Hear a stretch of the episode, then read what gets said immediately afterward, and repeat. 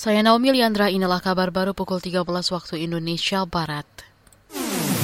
Kabar Pemilu Kabar Pemilu Saudara pemerintah menjamin keamanan data pemilih dalam pemilu 2024. Ini disampaikan Wakil Menteri Dalam Negeri John Wempi Wetipo usai menyerahkan daftar penduduk potensial pemilih pemilihan DP4 ke Komisi Pemilihan Umum KPU hari ini. Dia mengatakan keamanan data menjadi hal yang sangat prioritas. Upaya yang sudah dilakukan oleh Kementerian Dalam Negeri di antaranya dengan berkoordinasi dengan Badan Cyber dan Sandi Negara, Direktorat Tindak Pidana Cyber Polri, KPU dan Bawaslu dalam proses teknis inskripsi dan pengamanan datanya.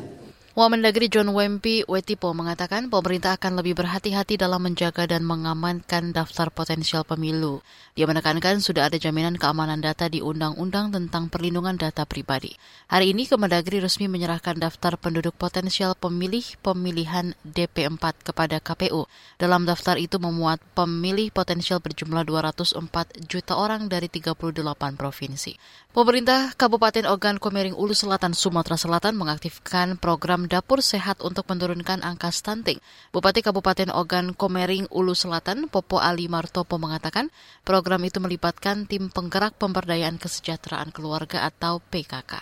Dengan mengaktifkan program dapur sehat atasi stunting, dikelola oleh tim penggerak PKK desa setempat dengan melibatkan petugas gizi untuk mengatur menu berbasis pangan lokal. Kami harapkan dukungan dari tim penggerak PKK mulai dari tingkat kabupaten sampai tingkat desa.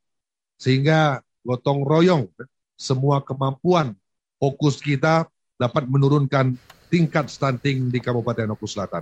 Bupati Kabupaten Ogan Komering Ulu Selatan, Sumsel, Popo Ali Martopo mengatakan jajarannya selalu memantau program Dapur Sehat. Saat ini kata dia ada 160 anak di bawah 2 tahun yang berada dalam pengasuhan dan penyembuhan stunting. Kita beralih ke informasi mancanegara. China mengirimkan pesan perdamaian ke Jepang dalam upacara memperingati 85 tahun peristiwa pembantaian 1937 di Nanjing yang dilakukan oleh pasukan Jepang. Dilansir dari antara anggota Komite Tetap Politbiro Partai Komunis Cina, Chai Ki, meminta Cina dan Jepang sama-sama menarik pelajaran dari sejarah di Nanjing.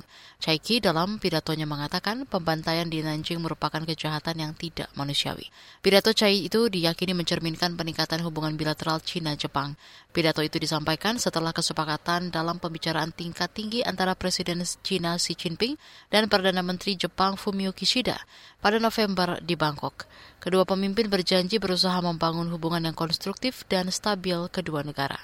Pada 2014, China menetapkan 13 Desember sebagai hari peringatan nasional untuk peristiwa pembantaian di Nanjing. Demikian kabar baru KBR, saya Naomi Liandra.